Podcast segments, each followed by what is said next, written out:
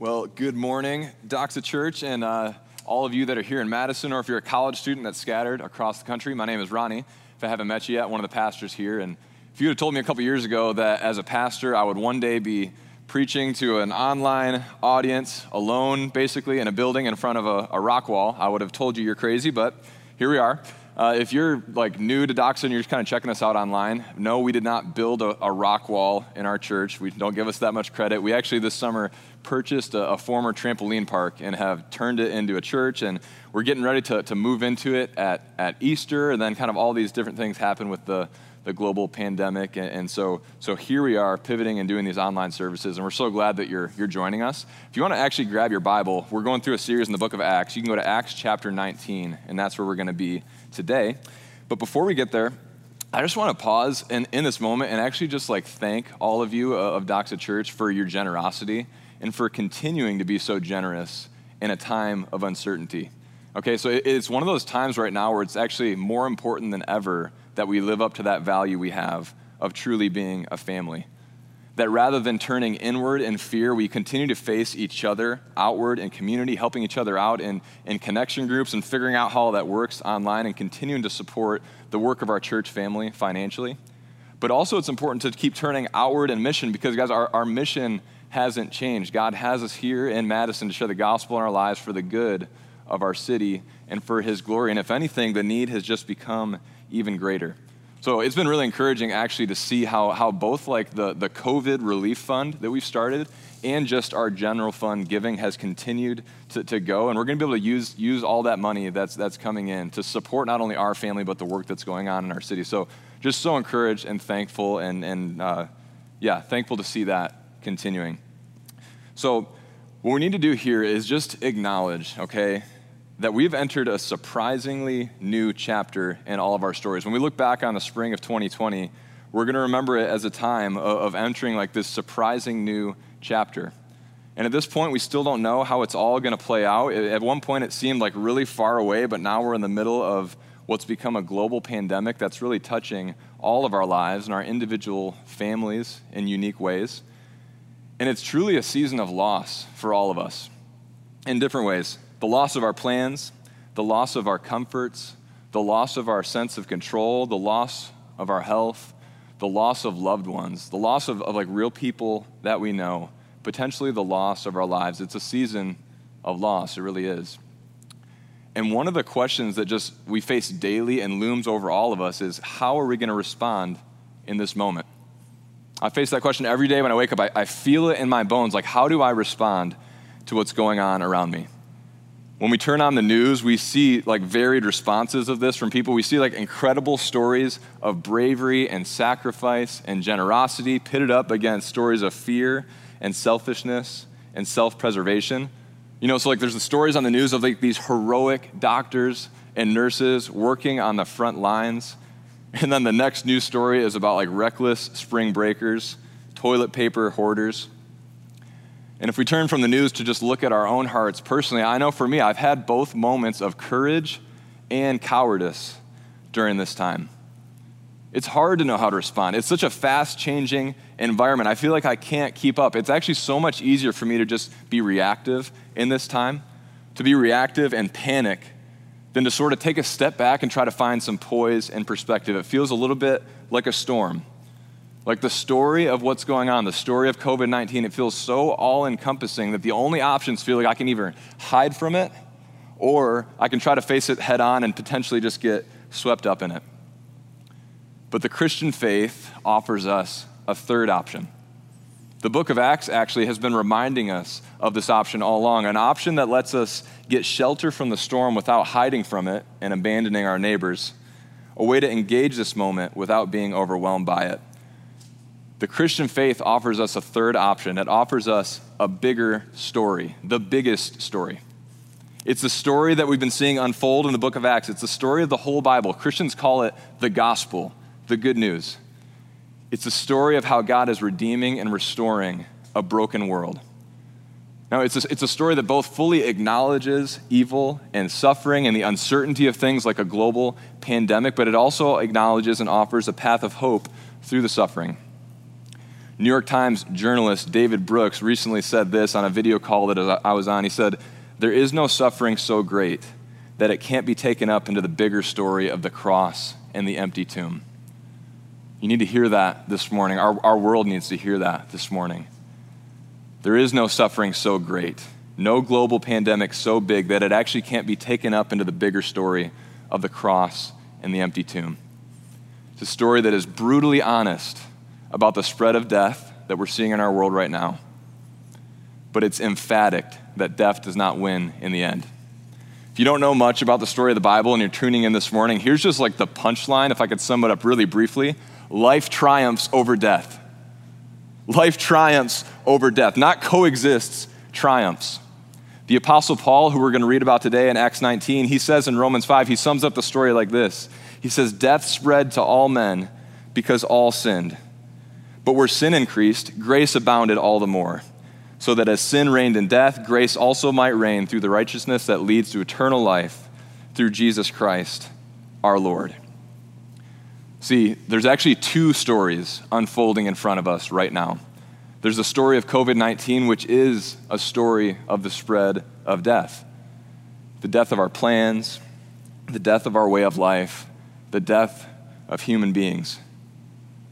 But then there's the story of the gospel, which is the story of the spread of life, new life springing out of ruined plans, new life being breathed into human cultures, eternal life being offered and given to dying people. And so, as we look at Acts chapter 19 today, I basically want to show you like three pictures that emerge from the Apostle Paul's life as he does ministry in a place called Ephesus. Three pictures as he responds to the story of death that was playing out in his own times to help us faithfully live as the people of God in the time of the coronavirus. So, three pictures, three ways for us to respond. And the first picture that we're going to get is we're going to see Paul, the believer.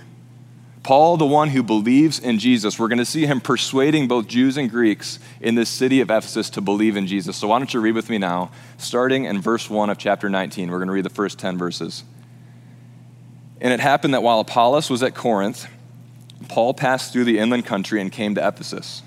There he found some disciples, and he said to them, Did you receive the Holy Spirit when you believed? And they said, No. We have not even heard that there is a Holy Spirit. And he said, Into what then were you baptized? They said, Into John's baptism. And Paul said, John baptized with the baptism of repentance, telling the people to believe in the one who is to come after him, that is Jesus. And on hearing this, listen, on hearing the name of Jesus, it says they were baptized in the name of the Lord Jesus. And when Paul had laid his hands on them, the Holy Spirit came on them, and they began speaking in tongues and prophesying. There were about 12 men in all. Verse 8. So after this, he entered the synagogue, and for three months he spoke boldly, reasoning and persuading with them about the kingdom of God. But when some became stubborn and continued in unbelief, speaking evil of the way before the congregation, he withdrew from them and took the disciples with him, reasoning daily in the hall of Tyrannus. This continued for two years, so that all the residents of Asia heard the word of the Lord, both Jews and Greeks. So, this is the first picture we get Paul the believer, Paul the preacher, Paul the persuader. And the first way that we need to respond by looking at this picture is we need to hold on to Jesus as our only hope. That's our response when we wake up every morning is we hold on to Jesus as our only hope. This is a moment that is exposing human vulnerability and everybody is looking for something to hold on to. It's one of the things that's happening right now is actually like the false sense of security that we've had in a Western, affluent society, it's, it's being revealed. It's not even a new vulnerability, but it's a vulnerability that has always been there. It's been there all along, but we've been able to insulate ourselves. We've been able to protect ourselves from so much of the risk, and, and praise God that we've been able to. But through modern technology and, and advancements, we've been able to insulate ourselves. But what we're seeing now playing out right in front of our eyes with the story of COVID 19 is like this dramatic picture of human vulnerability being exposed. And right now, in this moment, while we hope and we pray for a vaccine to be developed, social distancing and self quarantining are the only viable options that can actually protect us from the spread of infection and a spread that would overwhelm our healthcare system. And this moment that we're living through right now in history is actually much more like the moments that Paul would have lived through back then. He lived in a pre modern culture. That's what the book of Acts is documenting. They didn't have nearly the advances in technology that we have today. We're going to see in verse 11 that Paul's ministry, much like Jesus' ministry, was lived out among the sick and the diseased and the dying. And one of the things that people in that culture saw really clearly, that we're starting to see more clearly right now, is that when our vulnerabilities get exposed, there's a futility to so many of the things that we had put our hope in. If our hope was in good health, these are scary times. If our hope was in our good job, these are anxious times. If our hope was in a lifestyle that allowed us to just freely move about the world and go as we please, then these are incredibly frustrating times. And all around us, the people and the places that we look to for security are being threatened by the spread of this virus. And everyone, in a sense, everyone across the board is having to decide what am I going to reach out for and grab onto to get me through. But against this backdrop of darkness that we're seeing, okay, against the the story of the coronavirus, the light of the gospel should actually shine brighter than it maybe ever has in our lifetime. Against this backdrop of darkness, we need to hold on to Jesus as our only hope. This is what Paul's ministry was all about. Look back down at the text with me, Acts chapter, chapter 19. Paul is basically walking around all the time. This is, is so typical of him, telling people that Jesus is the one. He's the one. He's the only hope that we have. Verse 4 it says he was telling people to believe in the one who was to come after him, that is Jesus. So he gets into a conversation with these very religious people, these very devout people, but through asking them questions, it turns out that they were just disciples of John the Baptist. They were not yet disciples of Jesus. They didn't believe what Paul believed. They weren't yet Christians. They didn't believe the most important thing. They didn't know the name of Jesus. They didn't know that he was the one. They didn't know even about the Holy Spirit, the life changing power and presence of God. By not knowing about the Holy Spirit, listen, this is what they didn't know, and this is what so many people in the world don't know that I hope you know. The same God who created the world once is recreating the world right in front of our eyes through the power of his Spirit. Do you know that this morning? This is what Paul believed. Okay, this is a moment where we're realizing we're not going to find any hope in our news feeds. Our news feeds are full of the names of leaders and doctors and scientists that we're looking for or looking to in the crisis. We're looking for them to show us a way forward and praise God for these people and the work that they're doing. But listen, every human leader, every human leader who is helping humanity right now can at best only be a type of John the Baptist, just a mere mortal who can point to the one who is our actual living hope. Because only Jesus delivers us from our ultimate enemy, which is death itself. Okay, so we pray for scientists and doctors to create a vaccine, but listen, we know, we believe, Paul believed that Jesus defeated death. So, right now, this is our response. We cling to the name of Jesus. We put our full hope in him at this moment. And that's actually, that's actually what these men do. Look down at, at verse 5. It says, On hearing this, they were baptized in the name of the Lord Jesus on hearing this message that Jesus is the one, Jesus is the only hope, it says they're baptized. So, so what, is, what is baptism? What does it mean to be baptized in the name of the Lord Jesus? If you're a Christian this morning, think back to your baptism with me. Baptism is a physical picture of what you're holding on to for your hope. That's what baptism is. Everyone in the world is holding on to someone or something, but everything is only John's baptism in a sense. Your job is only like John's baptism. If you're holding on to your job, it's like this, this temporary thing that cannot deliver you ultimately from death. What we need is we need baptism in the name of, of Jesus. Because when we're baptized in the name of Jesus, what we're saying with that physical symbol is we're saying we believe that his death was our death, that his resurrection will be our resurrection. When we go under the water, we're fully acknowledging the sin and the brokenness of both this world and our lives. That's what the water symbolizes as we go under it. But when we come out of the water, we are like rejoicing and proclaiming that death is not the end. that new life is where we are all headed in Christ, that we're united with Him, that His death was our death, but His resurrection is our resurrection. That's what it means to be baptized into His name. That's what the going under and the coming out symbolizes. So, your baptism, Christian, was you putting your, your flag in the ground saying, This is what my hope is in. It's in the death of, of Jesus, it's in the resurrection of Jesus. So, remember your baptism this morning and hold on to Jesus. When you remember it, you remember my hope is not ultimately in technology or medicine. My hope is in a full resurrection one day from the dead and the new world that my God will create. So, Christian, this is a time where we need to hold on more tightly than ever to Jesus. And listen, it's okay if your world has been shaken up by this. It's okay if you're feeling a little bit disoriented, if you're feeling like you can't quite grab your footing. But in this moment, what I'm trying to do for you by showing you this in the Bible is say that Jesus has not been shaken. His hand is reaching out. Grab onto it. Grab onto it. And one of the ways that we can tell if someone is holding on to Jesus as their only hope is if they start to hold out Jesus as the hope of the world to the people around them. So look back again at verse 8.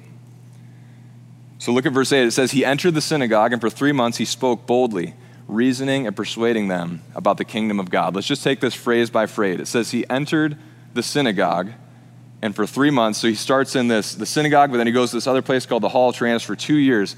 He, he entered, like he, he did this purposefully. He didn't do this randomly. He knew that God had called him to a place and to these people in, in both the synagogue and the hall of Tyrannus. These were like the places where the conversation about life and culture were happening in Ephesus. And Paul was saying, I've got the hope of the world. I got to get in on the conversations that people are having so I can present the hope of the world to them. And in our time of social distancing and isolation, we're going to have to get creative with this, but somehow it's going to have to work online. Somehow it's going to have to work like you, your neighbor on the other side of the fence, six feet away. But, but we've got to find ways, guys, to get in on the conversation to tell people because there's people that just don't know. And it says he spoke boldly. It says he spoke boldly. Times of suffering and uncertainty are tests of what we really believe. See, Paul, he was not like traveling the world as a celebrated TED talker that people just applauded every time he came into a city. He was actually suffering greatly. He was oftentimes beated, he was opposed. He was constantly around sick and dying people. He saw suffering in the world like, like a first row seat. But he moved forward and he spoke boldly because he believed in his bones that Jesus had died and risen from the dead. The pressure of the suffering that he both experienced and that he saw, it actually made him hold on to Jesus even tighter and proclaim him with more urgency. Is this happening for you right now? Is the pressure that you're feeling causing you to hold on to Jesus even tighter and proclaim him even louder? And notice it says boldly, not angrily. He doesn't speak with anger or with condescension toward people. He speaks confidently and full of compassion. And then it says he's reasoning and persuading them. He's, he's arguing with them. He's saying, like, I, I want you to believe what I believe. And if we're really holding on to Jesus, we should be trying to persuade everyone else to as well. In more comfortable times like we were in a month ago, we could have like fallen to the temptation to like not push our beliefs, so to speak, on another person. But now we realize the veil has been like torn away. We realize that life is much more like a sinking ship, that we've like found the lifeboats. And if you really think you found the lifeboat, you need to tell everybody else about the lifeboat. You need to persuade people. And in a time where it, like so much is uncertain, I think people are less wanting advice. They're actually looking for someone who says like I've found hope. I'm holding on to hope. I'm actually certain about this. I have conviction about this, and I have a clear message of hope. And a hope about what? Well, about, he says, the kingdom of God. He's persuading them and telling them about the kingdom of God. So, as we get into the conversations that our world is having, that our neighbors are having, that our family and friends are having about how the world is being continually shaken right now, we get a chance to tell them about the unshakable kingdom of God this moment where we're seeing the frailty of human kingdoms.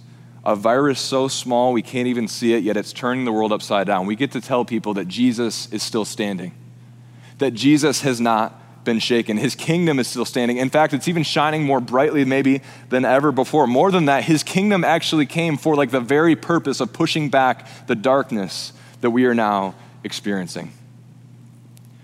One of the things I started to do with, with my son, Jack, he'll be three this summer, is we have this little book called the New City Catechism. So it's just kind of like a question and answer thing that, that teaches myself and teaches him, like, what, what are the, like the big things we need to know about God? And I've always been struck by the first question and answer that's in that book, and, and it's been never more relevant to my life than, than now. I was reading this to him last night. Here's, here's the question it's the question that our world is asking What is our only hope in life and death? What is our only hope in life and death? That's the question. Here's the answer that it gives Our only hope in life and death is that we are not our own but we belong, both body and soul, in life and death, to God and to our Savior, Jesus Christ. Our only hope is that we are not our own, that we don't ultimately like belong to ourselves, but we belong to the one who has defeated death and resurrected from it. Our hope, as much as we hold on to Jesus, our hope is that he's holding on to us, carrying us. I've prayed that prayer so many times in these weeks. Carry me through this day again, Jesus. Don't let me go. So, our first response from this first image of Paul the believer is to hold on to him and to plead others to hold on to him. He's our only hope. Let's look at the next section now to see our second response. This is verse 11 through 20. And God was doing extraordinary miracles by the hands of Paul so that even handkerchiefs or aprons that had touched his skin were carried away to the sick, and their diseases left them, and the evil spirits came out of them. You're going to really want to pay attention to what is said in this. Like, just don't skimp over these words. Listen to what happens next. Verse 13. Then some of the itinerant Jewish exorcists, it's like a, a traveling group of, of Jewish demon caster outers, they undertook to invoke the name of the Lord Jesus over those who had evil spirits, saying, I adjure you by the Jesus whom Paul proclaims. Seven sons of a Jewish high priest named Sceva were doing this. But the evil spirit answered them, Jesus I know, and Paul I recognize, but who are you? And the man in whom was the evil spirit leaped on them, mastered all of them, and overpowered them, so that they fled out of the house naked and wounded. Verse 17. This became known to all the residents of Ephesus, both Jews and Greeks, and fear fell upon them all, and the name of the Lord Jesus was extolled. Also, many of those who were now believers came confessing and divulging their practices, and a number of those who had practiced magic arts brought their books together and burned them in the sight of all. And they counted the value of them and found it came to 50,000 pieces of silver. So the word of the Lord continued to increase and prevail mightily. What a scene! What a scene. And this is where we get like the second image that I want to show us this morning. It's this image of Paul, the servant. Paul healing and walking among the diseased and the oppressed. And this shows us our response in this moment as we walk through a similar moment, a similar story. We need to serve our world through God's strength. Just like Paul, we need to move out and serve our world in the strength that God provides. So as he, as he walks through the suffering in the city of Ephesus, just notice a couple things, okay? First, Notice he takes the posture of a servant. These uh, traveling uh, Jewish exorcists, itinerant exorcists, the sons of Sceva, they're being contrasted with Paul here. Notice that they see the brokenness in the world. They see people that are sick and need healing, and their instinct is self preservation, it's economic, it's self promoting. They're trying to make money off of these people. These are the sons of Sceva are like the ones that are hoarding supplies, trying to exploit, exploit people right now. Has anybody seen like all of the commercials for Candy Crush that are just flooding our, our Netflix right now? Like, like what, what could be a least helpful thing for any of us to be doing with our time right now than just, just escaping into Candy Crush, but yet they want to they wanna make money off of us? This is like what the sons of Sceva were doing. That was their instinct. Paul, he sees a hurting world, and his instinct is very different. His instinct is to serve it, to love those people. And this is the posture that we need to take right now, Doxa. We need to be asking God and the people around us, like, like I don't even know, but how can I serve you? I'm, I'm here to serve, I'm here to love. And it's been amazing to see this response already from so many people in, in not only our church, but in, in Madison. Things that, that we're doing, like the COVID Relief Fund, and just the incredible, like almost instant generosity that came with that. And I hope that these are just the beginning of the stories that we're all going to have to tell of this time one day. I was reading an article this morning of, of just what's happening in New York City right now with the doctors and nurses that are literally like risking their lives, putting it all on the line to fight against the effects of this virus. But we've got a long road ahead of us, and when I think of just all the needs piling up, I get a little bit overwhelmed and I wonder like, am I going to be strong enough to meet those needs? That's the second thing you need to notice about Paul. He's not just a servant but he's a servant who is like serving in God's power. Notice where his power comes from. It says God was doing extraordinary miracles by the hands of Paul. The hands of Paul, but it was the work of God through him. Paul is being shown here, like the image we need to remember about him in this moment is that he's like this walking miracle. People just touch him and they get healed, they just get near him. But it's not because he had some kind of internal miraculous nature to him. No, not at all. It's because he was being used by God. He was a walking miracle because God, God's power was flowing through him. He hadn't harnessed God's power, he's being used by God's power. The sons of Sceva, again, they're like shown in contrast to this. They want to control and contain the power of God for their own gain. And, and it's like this magic thing. Like they think that God is like a magical power. And for us, we're not so much into magic anymore, mainly, but mainly, but we are into technique and skill. Technique, it's about harnessing power, okay? human ability, our ability to kind of marshal our resources together. But, guys, Christianity, walking with Jesus, is about being harnessed by power, not harnessing power.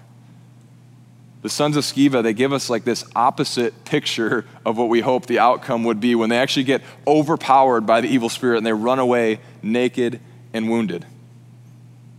Because the difference between the sons and Sceva and Paul was that they wanted to use God. Paul wanted to be used by God. They say, I adjure you by the Jesus. Like they, they don't know Jesus personally, so they have to just call him the Jesus whom Paul proclaims. They wanted power. Paul wanted to know God and love people. That's why when, when the demons respond back to them, they say, Jesus I know, and Paul I recognize, but who are you? I don't know you. You have, you have no power because you don't know God. So, if we are called right now as Christians to move out into the world and serve in God's strength, the question is like, how do we how do we actually do that? How do we rely on God's strength instead of our own? Because if you're anything like me, you spent your whole life figuring out how to use your own strength. There's a, a pastor, uh, theologian named Francis Schaeffer who had a sermon called The Lord's Work in the Lord's Way. And in it, he basically outlined like three, three steps towards learning how to be used by God and, and draw strength from his power. Step number one is we must humble ourselves before God. We must humble ourselves before God. Schaeffer says we must comprehend something of our need for spiritual power. We must comprehend something of our need. We should like feel the pressure of this moment coming on us right now, and we should realize that we don't have it within us to meet it. We need God. Humanity is being humbled in a large way by the virus right now. Our vulnerabilities and our weaknesses are being revealed. But we don't need to be like the sons of Sceva who fled away wounded and naked in fear. We actually need like a different type of fear to come over us. Fear is sweeping our world right now, and actually, fear should be sweeping the church, but not the same type of fear. It should be the type of fear that makes us fall on our faces and call out his name like the Ephesians did. Look back at verse 17 and how this happens. Says, This became known to all the residents of Ephesus, both Jews and Greeks, and fear fell upon them all, and the name of the Lord Jesus was extolled. Also, many of those who were now believers came confessing and divulging their practices, and a number of those who practiced magic arts brought their books together and burned them in the sight of all. And they counted the value of them and found it came to 50,000 pieces of silver. So they had this moment where they just saw the power of God working through Paul, and they realized, like, we need to repent of using our own power. The fear of God fell upon them, humbling them. They confessed and repented of their practices. And this is a moment for us as Christians, as the church, to say there's like incredible need out there, and we need to move towards it and serve, but we will not be able to do it in our own strength. We need God. We need to humble ourselves. The second thing that Schaeffer points to after we humble ourselves is he says we must actually posture ourselves and take the role of a servant. Notice that Paul, he was, he was empowered by God as he served, as he walked among the sick and the dying, serving them. That was like Paul's moment of greatest spiritual power in this text. And this is one of Jesus' most surprising teachings is that greatness in the kingdom of God is to be a servant. The cross is like this picture of sacrificial service, and that's what we need to model to the world right now. This could be our moment of greatest power, actually, Doxa. Our moment of greatest power as we choose to be servants to the people around us. And, and I know it sounds high and lofty right now, and it actually is. We're participating in like the redemption of the world by being used by God. But it's probably just as simple as like you sending a text message to your neighbors as you talking to them from like across the fence, as you finding ways to, to use technology to ask that simple question of how can I serve you? How can I meet a need? It's when we position ourselves like that as servants that God wants to come on us in power. And then the last thing that he says that we need to do is we need to learn to depend on God continually. Learn to depend on God continually. He says there must be the daily practice of the reality of the God whom we know is there. This is what happened to the Ephesian believers when it says the fear of the Lord came on them. They were so aware that they were in God's world, that their whole life was filled and charged with purpose and meaning, that there were people that they needed to serve. They had a daily practice of the reality of God. Do you have a daily practice of the reality of God in your life right now? Does that statement even like make sense to you? Are you, are you walking around your life? Maybe you're, you're quarantined in your, in your home, just aware of the God that loves you, loves this world, and has a plan for what's going on. I do think the pressure of this crisis is revealing a lot about our relationship with God right now as individuals. How well do we actually know Him? How much of our, of our vitality and spiritual life was based on us and Him, and how much of it was based on some of these things that we've kind of lost in this time? Interactions with other people, large gatherings at church. How closely do you walk with him? The sons of Sceva did not know God firsthand, right? They call him the Jesus whom Paul proclaims. Like this is a secondhand experience of God. They don't know him personally, and so they have no power. The demons, they look back at them and say, Jesus, I know. Paul, I recognize, but who are you? Listen, darkness flees from Jesus and from people that walk closely and know Jesus. Shelter in place right now is like changing up our rhythms in a lot of ways our daily practices, our daily habits have been greatly affected. And I think the question is is Satan threatened in any way by the way you're spending your time right now? Are you spending your time with God, drawing strength from his presence and power in a way that Satan would actually look at you and say, I know who you are because you've been with Jesus? Or does he view the way that you're spending your time as a total non threat? So here's the challenge and the opportunity. The challenge in the days ahead, or the challenge is that the days ahead of us are going to overpower us if we don't learn to follow God, to trust Him moment by moment. But the opportunity, the opportunity here is that maybe this pressure, this isolation, this uncertainty will cause us to go deeper with God than we ever have before. And maybe some of the stories we'll tell of this time is how we became like these walking miracles that were able to, to help and serve our neighborhood and our city. So we hold on to Jesus as our only hope. We serve the world in his strength because we know that the story of the gospel is greater than the story of COVID 19. The whole reason that Jesus came to earth was for days like this. We see in verse 20 the word of the Lord continued to increase and prevail mightily. And the question for us is do we think that this could actually happen in our day? could we actually look back on March, April, May, June 2020 and remember it not only for the disruption that COVID 19 brought, but for the redemption that God brought through it? This is what Christians around the world are actually praying for right now. This is what I'm praying for right now. This is what I hope you're praying for right now. Is that this time of disruption would actually lead to a time of, of renewal that we would actually have eyes to see and, and, recognize that some of the loss, just some of the loss we're experiencing, is actually the death of our idols, our false gods, our false senses of security, and that that's actually a good thing. I hope you're praying that people will turn to Jesus because they saw that everything else they hoped for was coming crashing down, and then they saw him still standing there, unshaken. Look at how Acts 19 ends with the total disruption of the city of Ephesus and in this, we're going to see our final picture of the Apostle Paul. Paul as like this visionary. I'll show you what I mean. Verse 21. Now, after these events, Paul resolved in the Spirit to go through Macedonia and Achaia and go to Jerusalem, saying, After I have been there, I must also see Rome. And having sent into Macedonia two of his helpers, Timothy and Erastus, he himself stayed in Asia for a while. About that time, there arose no little disturbance concerning the way, that is, Christianity. So, Christianity is disturbing the city. Verse 24. For a man named Demetrius, a silversmith who made silver shrines of Artemis, brought no little business to the craftsmen. These he gathered together with the workmen in similar trades, and he said, Men, you know that from this business we have our wealth. And you see and hear that not only in Ephesus, but almost in all of Asia, this Paul has persuaded and turned away a great many people, saying that gods made with hands are not gods. And there is danger not only in this trade of ours may come into disrepute, but also that the temple of the great goddess Artemis may be counted as nothing, and that she may be even deposed of from her magnificence, she whom all Asia and the world worship. When they heard this, they were enraged and they were crying out, Great is Artemis of the Ephesians! So the city was filled with the confusion, and they rushed together into the theater, dragging with them Gaius and Aristarchus and Macedonians, who were with Paul's companions in travel. But when Paul wished to go in among the crowd, the disciples would not let him go. So Paul wants to get in there. There's like this angry riot forming because they're realizing everybody's starting to worship Jesus and not these false gods. And Paul is actually like, disturbance, riot, I'm in. I want to go, but they don't, they don't let him go. They don't want him to get hurt. Verse 31 And even some of the Asiarchs who were friends of his sent to him and were urging him to not venture into the theater. It's a theater of probably over 20,000 people. So picture just like a massive, angry riot, angry mob. And look at what they do. Verse 32 Some of them cried out one thing, some another. For the assembly was in confusion, and most of them did not know why they had come together.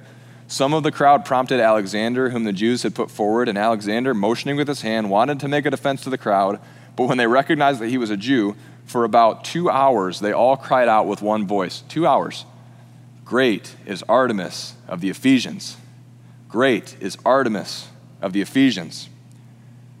And when the town clerk had quieted the crowd, he said, Men of Ephesus, who is there who does not know that the city of the Ephesians is temple keeper of the great Artemis and the sacred stone that fell from the sky?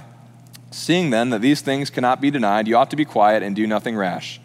For you have brought these men here who are neither sacrilegious nor blasphemous of our goddess. If therefore Demetrius and the craftsmen with him have a complaint against anyone, the courts are open, and there are proconsuls. Let them bring charges against one another. But if you seek anything further, it shall be settled in the regular assembly. For we really are in danger of being charged with rioting today, since there is no cause that we can give to justify this commotion. And when he had said these things, he dismissed the assembly. Okay, so translation on that, we got this town clerk guy who basically stands up and is like, uh, I can't have a, have a riot. I don't think that anything this Paul guy is doing is wrong. Demetrius, just kind of be quiet, like nothing to see here. There's no real disturbance. Okay, so you have, you have the, the town clerk who kind of doesn't see anything. But then look at the last verse of our text this morning, chapter 20, verse 1. Look at Paul's response. Look at what he sees. After the uproar ceased, Paul sent for the disciples, and after encouraging them, he said farewell and departed for Macedonia. So, Paul, he, in, the, in the wake of this uproar, in the wake of this riot, he decides, my work here is done. I've done what I needed to do. I have proclaimed Jesus. I have loved these people. There are people now turning from Jesus to actually worship the true God, the God of the Bible. The accusation was that not only in Ephesus, but almost in all of Asia, Paul has persuaded and turned away a great many people, saying that gods made with hands are not gods. And that's actually exactly what had happened. So he says, mission accomplished, and he encourages the disciples. Paul is like this, this guy who he actually sees something that, that the town clerk doesn't see.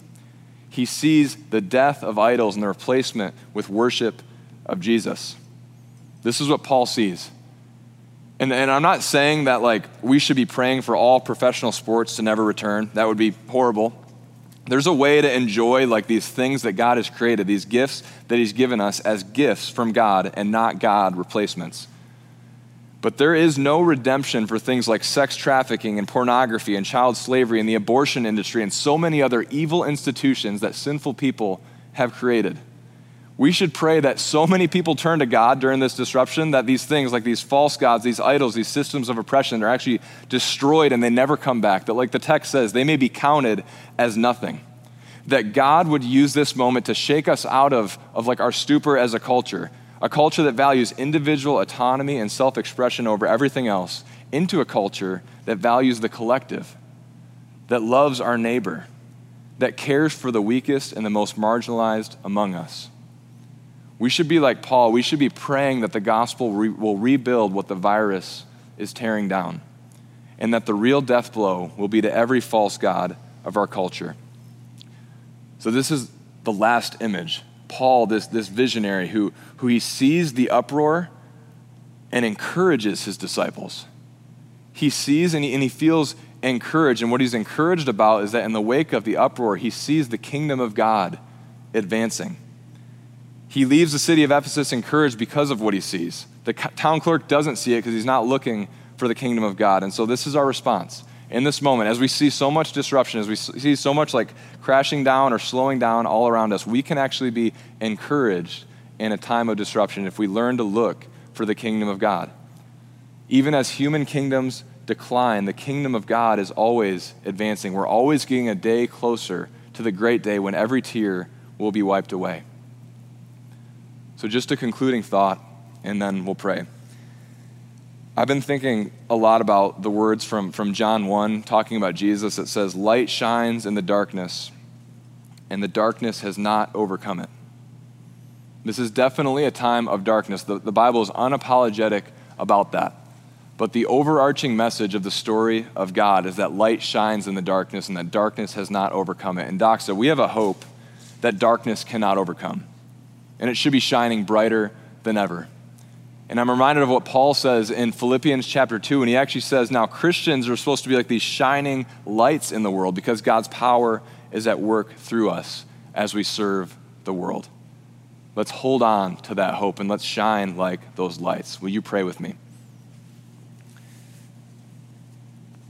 God, when this is all said and done, our neighbors, our city, our country, our world, we're praying that they would remember it as a time where they saw the light of the gospel shining brighter than they ever had before. God, that we would look back on this time and amidst all the disruption, we would actually remember it as the time where we saw the kingdom of God advance like we never saw it before. God, we thank you that you are you are not only like like leading us through history, but you're empathizing with us in the moment. And so we bring our our suffering to you. We bring our questions to you. We bring our wounds to you. We bring our, our anxieties to you because we know that you're the king. God, and scattered throughout the city of Madison and our homes, scattered throughout the country as, as college students, we just unite with you right now. We unite together and we pray and ask that we would see your kingdom come. We ask that you would help us to like remember in this moment and even as we sing to hold on to you as our only hope and to remember that you're the one who's really holding on to us. So we pray this in Jesus' mighty name. Amen.